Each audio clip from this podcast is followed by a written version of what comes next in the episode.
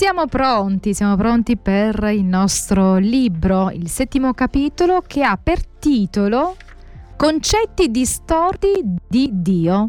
In ognuno di noi c'è un'immagine mentale di Dio. Il fattore più determinante è il nostro sentito di chi è Dio e di come Egli è realmente. È sorprendente il numero di cristiani sinceri in preda a un conflitto interiore tra ciò che essi pensano di Dio e ciò che essi sentono nei suoi confronti e quello che gli sente nei loro confronti. La loro teologia è eccellente a livello cerebrale, ma ciò che sentono nelle viscere, ginocchiologia, se così possiamo dire, quello che sentono quando, quando pregano, quindi quando si inginocchiano, è terribile. Anni di esperienza hanno insegnato al dottor Siemens che c'è veramente una. è come, come, una, come due corsie parallele c'è quella che è la teologia, quello che io so di Dio a livello mentale, quello che invece poi sento, quello che poi alla fine credo, sono due cose completamente diverse. Come mai l'Evangelo, che è la buona notizia, quella che noi proclamiamo con le parole, diventa una cattiva notizia che poi influenza i nostri sentimenti? Nell'arco di poco tempo un missionario si rende conto del fatto che ciò che le persone sentono dire da lui può differire di molto da ciò che ha detto in realtà. Egli proclama e codifica qualcosa e l'ascoltatore sente e decodifica qualcosa di diverso. Quando lavoravo in India, imparai presto a stare molto attento a predicare sul testo bisogna che nasciate di nuovo. Il testo di Giovanni 3, 7. Gli indù decodificano tali parole attraverso lo sistema di credenze che contempla la reincarnazione e ciclo e un ciclo di rinascite. Così un indù sente bisogna che nasciate di nuovo e di nuovo e di nuovo, passando per molte incarnazioni fino a trovare la salvezza, la liberazione dal ciclo delle rinascite. E questo è verissimo, tutti l'abbiamo sperimentato. Quando noi ascoltiamo qualcosa, non ascoltiamo solamente, non sentiamo solo le parole, ma poi il nostro percepirle dipende da ciò che è dentro di noi, da ciò che pensiamo, da ciò che sentiamo, da ciò che conosciamo. Quindi i nostri concetti sono immagini mentali composte di, diverse, di diversi elementi che giungono a noi da diverse fonti. Senza dubbio ciò che ci è stato insegnato è estremamente importante, ma ciò che abbiamo afferrato lo è ugualmente. In effetti, i nostri sentimenti nei confronti di Dio possono influenzare drasticamente la nostra idea di Dio, poiché quei sentimenti fanno parte delle dinamiche che determinano il modo, il modo in cui percepiamo gli insegnamenti ricevuti. In questo senso l'osservazione faceta che l'uomo ha creato Dio a sua immagine contiene un elemento di verità. Persino i cristiani più normali e sani devono eh, chiarire questo concetto di Dio. Ed è qualcosa, un compito duro che a volte veramente ha bisogno di maturità e ha bisogno di tempo. Solo quando la parola divenne una vita umana ci fu reso possibile avere un'immagine vera di Dio, piena di grazia e di verità ed è per questo che Dio mandò Gesù perché l'idea che si aveva di, di Dio era un'idea, un'idea distorta fatta da immagini mentali, da cultura, da credenze, da esperienze. Gesù ha mostrato sua, con la sua vita, nella sua carne, chi è il Padre. Allora uh, David Simmons propone una, come una specie di schema, uno schema dove eh, da un lato, quindi sopra questo schema c'è Dio, poi sotto c'è, c'è, il messaggio del buon, eh, diciamo, della buona notizia, il Vangelo, quindi tutti quei messaggi che vengono dalla Bibbia e che ci danno l'idea di Dio come ad esempio che Dio è amorevole e pieno di attenzioni, che è buono e misterioso, che è costante e degno di fiducia, che ha una grazia senza condizioni, che è presente e disponibile, che è datore di buoni doni, che educa e conferma, che accetta, che è santo, giusto, leale e imparziale. Questo è quello che ci viene dalla scrittura, dalle, dalle buone predicazioni, però tutto questo messaggio passa attraverso quelle che sono anche le relazioni interpersonali e se abbiamo delle relazioni soprattutto nell'infanzia che le prime anni di sviluppo che sono malsane, questi, tutti questi concetti, tutte queste, queste buone notizie su Dio vengono decodificate e diventano cattive notizie. Quindi questo Dio amorevole, pieno di compassione, attraverso le esperienze che poi noi viviamo, è odioso e indifferente. Questo Dio che è buono e misterioso è cattivo e non disposto a perdonare. Questo Dio che è costante e degno di fiducia diventa imprevedibile, indegno di fiducia. Questo Dio che ha una grazia senza condizioni invece ha delle approvazioni condizionate. Questo Dio presente e disponibile diventa assente nel bisogno. Questo Dio datore di buoni doni porta via un po' le cose che abbiamo, è un guastafeste, questo, questo Dio che educa e conferma invece è critico e incontentabile, questo Dio che accetta invece è un Dio che rifiuta, questo Dio santo, giusto, leale e imparziale diventa un, un Dio ingiusto, sleale e parziale. Quindi poi a tutti questi concetti, tutte queste decodifiche di questa buona notizia che diventa cattiva, si aggiungono i sentimenti errati, falsi, distorti, distorti. tutto questo poi eh, non, va a, non fa altro che danneggiare eh, quelli che sono i nostri ricettori dell'amore.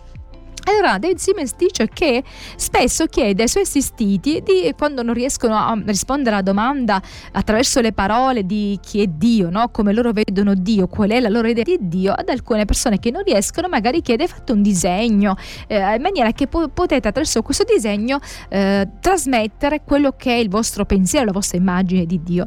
E ci sono diversi, eh, diversi disegni che vengono fatti e quello che eh, diciamo viene fuori è che Dio non si preoccupa diciamo siamo veramente delle persone che eh, alcuni addirittura non sono sicuri che eh, Dio sappia della loro esistenza, che Dio ah, si interessi e quindi che è un Dio cattivo. Quindi a volte ci sono della, proprio delle, delle, immagini che vengono fatte, ad esempio, un grande occhio che riempie tutta una pagina e quindi Dio vede ogni cosa e aspetta di coglierti sul, diciamo, coglierti in fallo.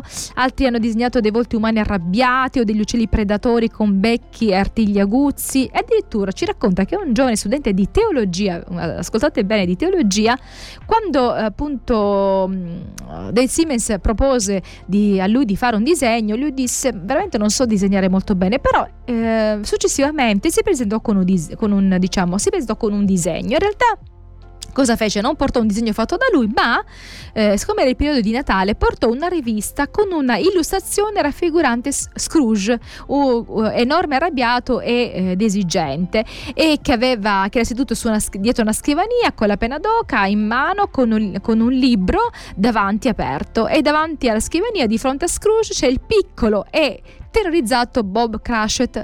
E lui disse che Scrooge raffigurava Dio. Questo è quello che io penso di Dio e poi indicando in Cratchit lui stesso e questo sono io.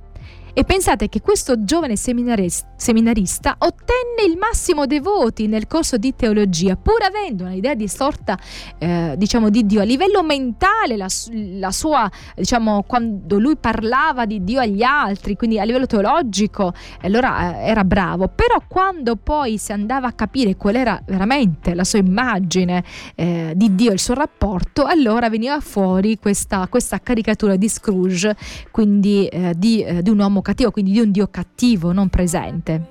E se all'ascolto di RV accendi la speranza, stiamo leggendo alcuni stralci del libro La guarigione dei ricordi di David Simmons, quindi stiamo parlando di questo personaggio, Scrooge, eh, che è stato un po' eh, per questo eh, studente di teologia, è stato un po' la sua immagine di Dio. Abbiamo parlato amp- ampiamente di Scrooge, questo personaggio del libro di Dickens, un canto di Natale, che era un uomo avaro, un uomo che odiava il Natale, un uomo che era indifferente agli altri, non, si, non aveva cura degli altri, ma solo di se stesso stesso. C'è tutta una storia molto interessante che viene fuori da questo libro. Allora l'immagine che questo giovane che è studente in teologia ha di Dio è proprio di questo uomo che è, che è avaro, che è disinteressato al bene degli altri. Per lui questo è Dio.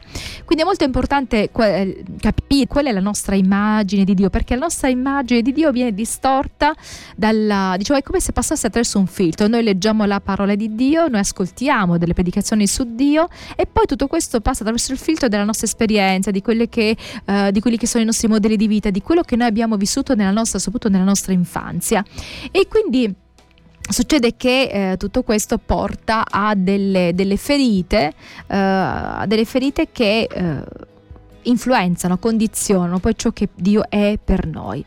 Ci sono delle cose che accadono purtroppo ci sono delle esperienze, eh, degli incidenti, delle cose negative che ci accadono, di quello noi non abbiamo eh, responsabilità perché eh, sono cose che sono al di sopra di noi, quindi può essere, non so, eh, l'ereditarietà, l'ambiente, gli incidenti, le tragedie, l'infermità, tutto questo non lo scegliamo, sono cose che scegliamo, come che tipo di reazioni abbiamo, eh, quali sono le nostre scelte, la paura, il senso di colpa che spesso rafforzano eh, queste percezioni errate, delle scelte peccaminose peccaminose, quindi sono cose che non possiamo, uh, non possiamo controllare perché non dipendono da noi, ma altre volte invece sono delle cose che uh, sono delle nostre scelte, quindi di, noi, di quelle noi siamo responsabili. Abbiamo scelto reazioni sbagliate nei confronti di Dio e degli altri, ci siamo aggrappati a risentimenti, amarezze, abbiamo deciso deliberatamente di disubbidire a Dio. Questo ha prodotto poi la paura, il senso di colpa e tutto il resto. Così per quanto, per quanto siamo stati vittime dei peccati e della malvagità degli altri, anche noi abbiamo peccato e dobbiamo accettare la nostra parte di responsabilità per i nostri problemi. Abbiamo tanto da perdonare, ma anche tanto per cui abbiamo bisogno di essere perdonati. Quindi questo, molto, eh, questo, questo, elemento è molto importante che lo consideriamo perché abbiamo eh, come esseri umani l'abitudine di eh, scaricare sugli altri tutte le responsabilità. Ognuno ha la sua e anche noi abbiamo la nostra. Il vero Dio è pregato di alzarsi. Il titolo di questo paragrafo praticamente riprende da un articolo di Joseph, Joseph Sika eh, che appunto eh, nel, scritto nel 1983 che è molto utile per chiarirci l'idea e i concetti di Dio. Il signor Sika elenca diversi modi in cui i bambini sperimentano i genitori durante i vari stadi della crescita e poi fa una lista di concetti e sentimenti errati di Dio che possono svilupparsi. Quindi attraverso queste situazioni che si vivono nell'infanzia poi si sviluppa in, diciamo, nel bambino che poi diventerà adulto si sviluppano dei concetti errati, ad esempio il Dio legalista tiene un registro di tutto ciò che facciamo, aspetta un nostro passo falso, un incespamento o un vacillamento, così può marcarci come perdenti. Oppure il Dio che toglie il fallo, che perdente ci coglie in fallo, come Sherlock Holmes che uh, indossa un impermeabile, i suoi occhiali scuri e va a investigare sulla nostra vita. O il Dio toro seduto, se ne sta tutto il giorno rilassato in una postura yoga con nuvole di zucchero filato in attesa di olocausti e omaggi. O il Dio filosofo filosofo immobile motore dell'universo di Aristotele ritirato, freddo e distante, troppo occupato ad amministrare le galassie per lasciarsi coinvolgere nostri, dai nostri problemi. Come qualcuno l'ha descritto, se ne sta seduto silenzioso nel suo ufficio a studiare l'enciclopedia, la porta chiusa con su il cartello non disturbare. E poi il dio Faraone è un sorvegliante incontentabile, sempre più esigente, dalle pretese sempre maggiori, come l'antico Faraone. I suoi comandamenti cambiano da fatte i mattoni, quindi dal fare i mattoni a, a fare più mattoni, a fare mattoni senza paglie, proprio l'opposto invece del dio Padre celeste di Gesù.